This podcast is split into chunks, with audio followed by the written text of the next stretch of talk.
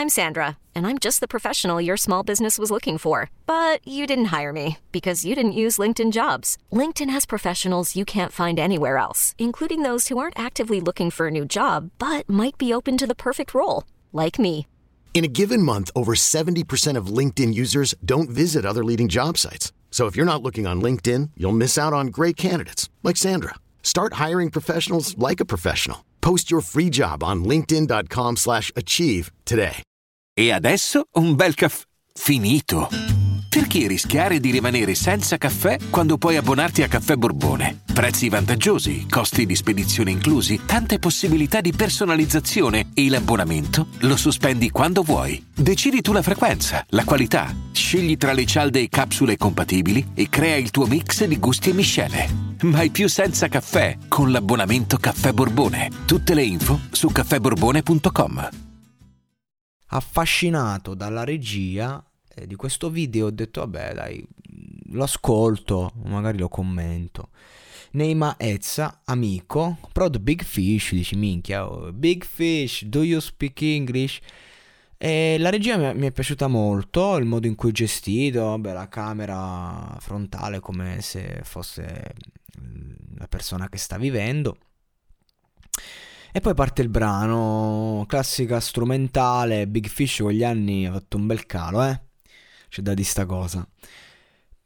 Comunque, vabbè, a parte questo, la canzone, la classica tematica o l'amico che, ok? Non, al di là degli attacchi, non me ne frega niente. Adesso arrivo magari a qualcosa di interessante da dire. Ma io dico, nel 2020, eh, nel campo dell'hip hop, questa tematica è stata usata negli ultimi anni in modo particolare decine, forse centinaia di volte da qualunque rapper che ce l'abbia fatta, quindi non è una cosa inedita. Quindi già il soggetto, diciamo, del, del, del video, del brano, eh, gli diamo la sinossi del brano, gli diamo un, un voto eh, scrauso comunque, cioè hai riciclato una tematica, però magari dici è efficace, a fatti concreti click li fa perché evidentemente è molto seguito, e ok, va bene, va avanti, inizia questo video, questo brano, classico brano proprio, proprio le solite quattro cose rimesse in croce, eh, dedicata a, questa, a questi amici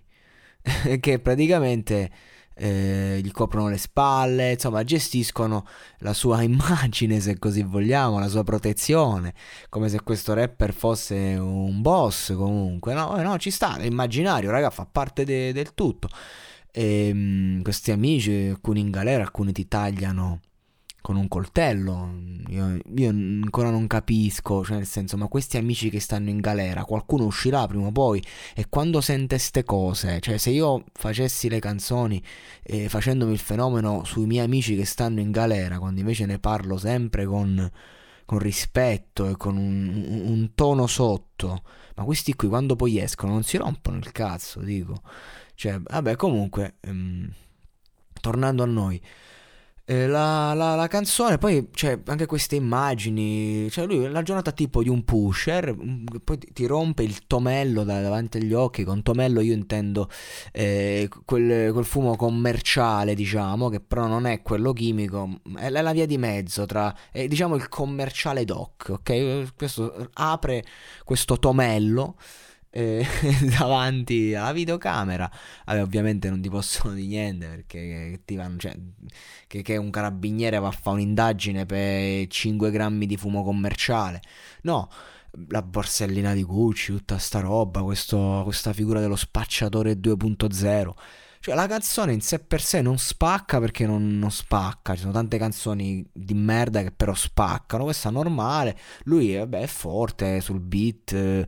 Cioè, nel senso, è in, in è moderno come tutti i ragazzi di oggi, punto. Quindi ti prende la base in quel modo, eccetera. Però il discorso è che poi basta vedere i commenti e subito ti rendi conto di, di dove ti trovi. Eh, cioè, in una in, in, un asilo, dove stanno i commenti? YouTube li fa sempre più difficile raggiungere. Ecco qua. Eh, ho mille amici e sono nemici, quelli veri li conto su una mano. Non esiste frase più vera. Con 312 eh, mi piace questo commento. Ma questa frase quante volte è stata usata negli ultimi anni? Scusatemi.